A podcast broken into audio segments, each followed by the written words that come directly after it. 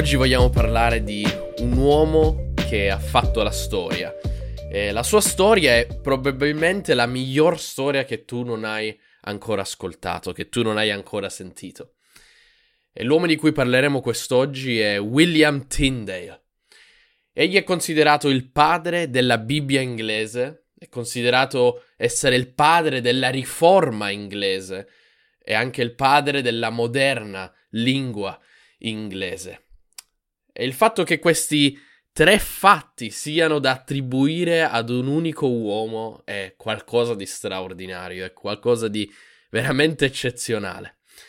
Lui fu un uomo che per la prima volta tradusse la Bibbia direttamente dal greco e dall'ebraico, dalle lingue originali. E all'epoca le persone che in Europa conoscessero il greco e l'ebraico si potevano quasi contare in una mano. Egli verrà considerato l'apostolo d'Inghilterra. Quando William Tyndale tradusse la Bibbia, non esisteva una lingua inglese che fosse standardizzata. E il primo vocabolario inglese sarebbe arrivato soltanto 150 anni dopo William Tyndale. Il suo nome, infatti, dal momento in cui non era standardizzato l'inglese, il suo nome veniva pronunciato addirittura in tre, in ben tre modi diversi. E con ogni verso che lui traduceva della Bibbia, egli letteralmente stava standardizzando l'inglese, ed è quell'inglese che poi giungerà anche a noi. Egli, nel tradurre la Bibbia, coniò parole che non esistevano ancora eh, l'epoca in cui William Tyndale vive è un'epoca oscura, un'epoca in cui era stato legalizzato in Inghilterra l'uccisione, l'uccisione per rogo di tutti gli eretici e di tutti coloro che possedevano addirittura una Bibbia in inglese. Quindi era reato possedere una Bibbia nella propria lingua. E per questo potevi essere ucciso a rogo. Inoltre fu stabilito dall'arcivescovo di Canterbury il divieto di tradurre la Bibbia in qualsiasi altra lingua. Infatti consideravano che il tradurre la Bibbia sarebbe stato troppo pericoloso perché ognuno avrebbe potuto leggerla e ognuno avrebbe potuto capirla in, nel proprio modo e per questo motivo posero un divieto di tradurre la Bibbia e possedere una Bibbia in lingua inglese. Ed era quindi un'epoca dove genitori venivano messi a rogo insieme ai loro figli solo per aver loro insegnato il Padre nostro in inglese, solo per aver pregato insieme a loro. E un uomo, quindi in un'epoca del genere, fu chiamato da Dio per una missione. Un uomo chiamato da Dio per accendere una torcia che avrebbe illuminato tutta l'Inghilterra. William Tyndale era veramente un genio, possiamo dire. Egli aveva dimestichezza in ben otto lingue in ebraico, in greco, in latino, in italiano, in spagnolo, in inglese e in francese. Addirittura le persone, si dice di William Tyndale, che eh, estranei lo sentivano parlare nella propria lingua e non riconoscevano che lui fosse inglese, che quella fosse, non fosse la sua lingua madre. William Tyndale nasce nel 1494 in Inghilterra.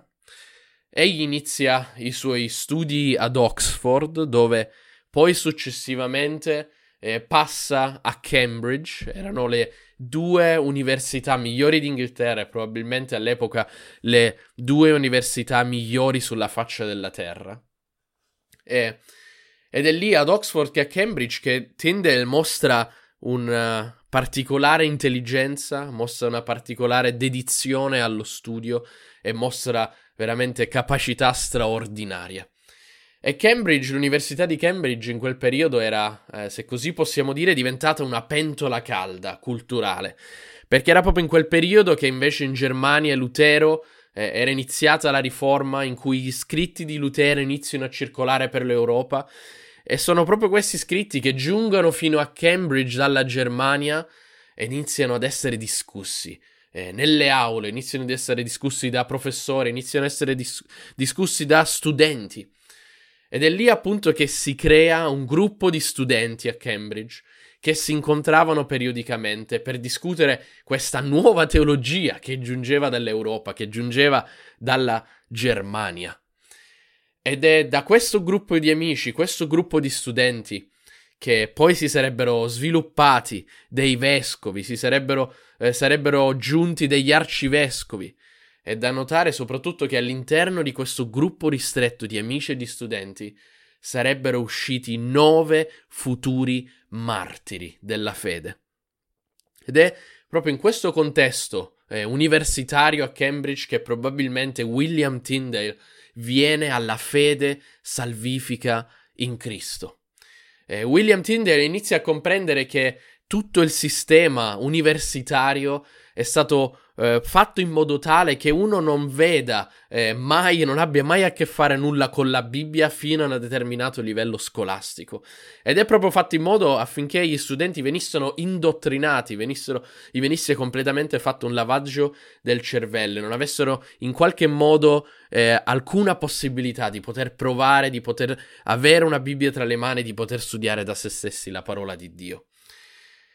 Tinder una volta eh, che è nato di nuovo, una volta che viene la fede salvifica in Cristo, inizia così a predicare il Vangelo ed è, non può fare altro, un figlio di Dio che comprende cosa Cristo ha fatto e chi Cristo è, non può far altro che proclamare una tale verità, non può far altro che gridarlo sui tetti della città che Gesù Cristo è l'unica via per la salvezza. E quindi Tinder inizia a girare il paese, inizia a girare l'Inghilterra e lui si renderà presto conto che probabilmente l'intera nazione si trova in uno stato di morte spirituale, che l'intera nazione è inconvertita. Egli si rende conto che quindi non c'è modo di portare il popolo alla fede salvifica se non che venga portata e posta davanti ai loro occhi la parola di Dio.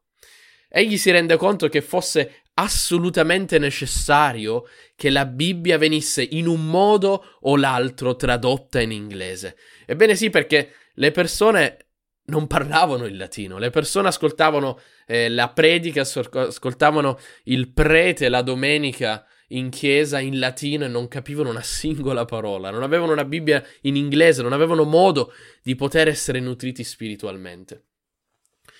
Una sera eh, William, eh, trovandosi a cena dal suo datore di lavoro, eh, si trova a tavola con un sacerdote cattolico. parlando insieme, questo sacerdote cattolico gli dice: Sarebbe meglio vivere per noi senza la legge di Dio che senza i papi. Al che Tyndale gli risponde: Io rinnego il papa. Se Dio risparmia la mia vita, fra diversi anni Farò in modo che un ragazzino che maneggia un aratro conosca meglio le scritture del Papa stesso. Fu così che egli comprese di aver bisogno il permesso per poter adesso tradurre la Bibbia.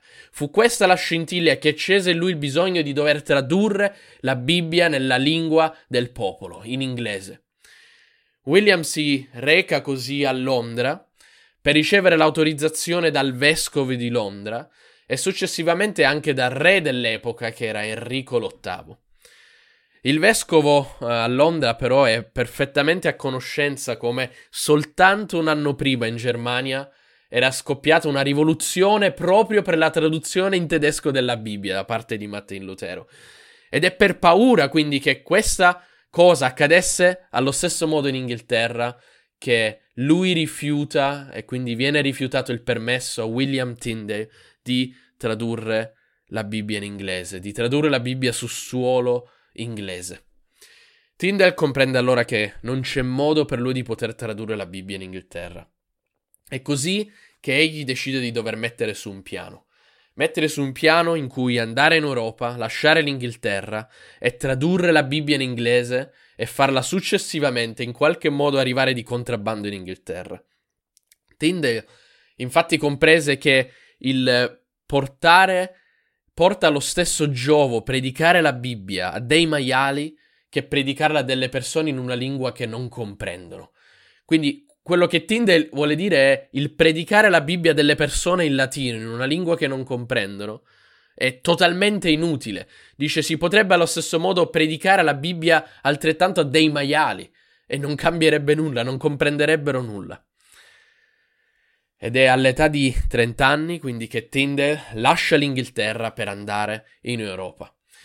Egli andò così inizialmente ad Amburgo, in Germania, e successivamente si reca a Wittenberg, dove si trovava Lutero, ed è proprio lì che incontra Lutero. È lì, con l'aiuto anche di Lutero, è lì che Tyndale riuscirà nella colossale opera di tradurre la Bibbia in inglese. E quindi quando parte del Nuovo Testamento è tradotto, egli man mano spediva di contrabbando in Inghilterra ciò che era riuscito a fare. E quindi vengono presi dei barili di cotone in cui vengono di nascosto eh, all'interno di questi barili ehm, spediti in Inghilterra di contrabbando dei Vangeli, per la prima volta dei Vangeli tradotti in inglese. E man mano che essi giungono in Inghilterra nelle mani dei studenti, dei lavoratori, delle famiglie, ecco che si creano dei piccoli gruppi che leggono la Bibbia, che studiano la Bibbia.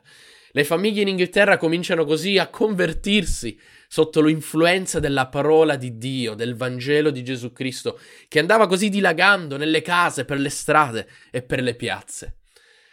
La Chiesa cattolica e il re iniziano a comprendere il pericolo che stava spuntando per loro all'alba e fanno bene a preoccuparsi. Tyndale è quindi considerato come il nemico numero uno dello Stato a questo punto e della Chiesa cattolica. Egli diventa in Inghilterra l'uomo più ricercato. Ed è così che cercano in qualche modo di trovare Tyndale senza riuscirci. Loro comprendono che Tyndale non si trova più in Inghilterra, ma che si trova all'estero, che si trova da qualche parte in Europa. Ed è così che la Chiesa cattolica manda un mercenario in Europa che si spaccia come un amico o un interessato al lavoro di Tyndale. Ciò però sarà il momento in cui Tyndale verrà catturato e incarcerato in Belgio. Infatti Tyndale si fiderà di questa persona, una persona che appunto lo tradirà. Tinder viene quindi incarcerato in Belgio, e lì egli viene processato e considerato ufficialmente eretico e viene anche condannato a morte. E nel processo di umiliazione di Tyndale prima della sua morte vengono strappati i vestiti di dosso, con un coltello e vetri rotti fanno delle incisioni sulle sue mani gli, viene, gli vengono messi in mano il pane e il vino e poi gli vengono tolti per simboleggiare la scomunica eh, dal corpo di Cristo e quindi della Chiesa e successivamente viene consegnato alle autorità civili. Ed è quindi nell'anno 1536 che Tyndale viene portato al patibolo, che Tyndale viene condannato a morte. Gli viene quindi legata al collo una catena Viene preparato un cumulo di legna per il rogo e tutto intorno a lui, vicino al suo corpo, viene, viene messa, viene sparsa della polvere da sparo. Prima che Tyndall viene portato, uh, viene accompagnato verso la morte, ecco che lui grida una frase che rimarrà eh, nei secoli. E lui grida e grida una preghiera a Dio e dice: Signore, apri gli occhi del re d'Inghilterra. Queste saranno le ultime parole di William Tyndale. E il suo cuore, anche di davanti alla morte, mostra il suo desiderio più di ogni altra cosa, che tutta la gente venga alla conoscenza della parola di Dio. E questo è perché Tyndale sa esattamente che nella parola di Dio, che il Vangelo di Gesù Cristo è la potenza per la salvezza e la salvezza di chiunque crede. Così William Tyndale viene condotto sul patibolo Egli viene strangolato con la catena e viene poi abbassato in mezzo al fuoco. Il fuoco divorerà velocemente il suo corpo, dopodiché la polvere da sparo fa saltare in aria in mille pezzi ciò che resta del suo corpo. E ciò simboleggia l'odio e la paura e la potenza, anche la forza che aveva, l'influenza che aveva la Chiesa cattolica all'epoca su ogni vita di ogni persona e loro avevano totale controllo, loro non volevano che la parola di Dio giungesse ad altre persone. E quindi quest'uomo William Tyndale è stato soltanto colpevole di aver tradotto la Bibbia in lingua inglese per le persone normali. Ed è William Tyndale, quindi, il padre della Bibbia inglese. Quindi ogni Bibbia inglese che oggi abbiamo tra le mani, noi sappiamo che ha come origine un uomo potentemente usato da Dio, William Tyndale. Noi sappiamo che la Bibbia che noi teniamo oggi tra le mani giunge a noi su un fiume di sangue, di martiri che hanno dato la loro vita affinché io e te potessimo avere una Bibbia. Cosa possiamo imparare da, da, un uomo straordinario del genere? Cosa possiamo imparare da un uomo usato potentemente da Dio? Innanzitutto che nella parola di Dio c'è veramente potenza per cambiare la vita delle persone. È incredibile ascoltare come man mano che il Vangelo eh, dilagasse in Inghilterra, che una nazione che poco prima era morta, una nazione forse dove non c'era nemmeno una singola persona convertita, ecco che la parola di Dio soltanto, la semplice lettura della parola di Dio, è potente da dare nuova vita. Possiamo imparare anche da un uomo come William Tyndale la tenacia e la passione e l'amore per il prossimo. Infatti egli fu disposto a dare la sua vita affinché il suo prossimo, affinché la persona normale potesse avere una Bibbia tra le mani, affinché la persona normale potesse leggere la parola di Dio nella sua propria lingua e comprenderla. E forse nella nostra vita, nella mia vita, nella tua vita, potrei chiederti cosa sono disposto io a dare, cosa sono disposto io a fare affinché il mio prossimo, affinché il mio compagno a scuola, affinché il mio collega giunga alla fede in Gesù Cristo. Sono disposto io a predicargli l'Evangelo, sono disposto a dargli una Bibbia in mano. E forse a noi oggi non costerà nulla, ma da un uomo come William Tyndale possiamo imparare che vale la pena dare tutto quanto per la parola di Dio. Da un uomo come William Tyndale possiamo imparare anche la passione e l'amore per il Vangelo in sé. Egli era talmente appassionato, era, egli era talmente ripieno di Spirito Santo che andò per tutta l'Inghilterra proclamando la parola di Dio. E per questa stessa passione che aveva per Cristo e per il Vangelo, egli fu disposto a lavorare anni, a lasciare la propria nazione a 30 anni, in un'epoca in cui la Chiesa cattolica poteva toglierti la vita da un momento all'altro. Lui fu disposto a lasciare la sua nazione e tradurre dal greco, tradurre dall'ebraico la Bibbia, pur di vederla nelle mani di qualcun altro, pur di vedere il Vangelo di Gesù Cristo allargarsi in tutta Europa. Questa è in breve la storia di William Tyndale, il riformatore inglese, oppure come lo chiamano alcuni l'apostolo d'Inghilterra. E sarà proprio William Tyndale che inizierà a far scoccare questa scintilla in Inghilterra e farà iniziare la cosiddetta riforma inglese, una delle riforme più sanguinarie, più interessanti, più appassionanti che ci siano mai state.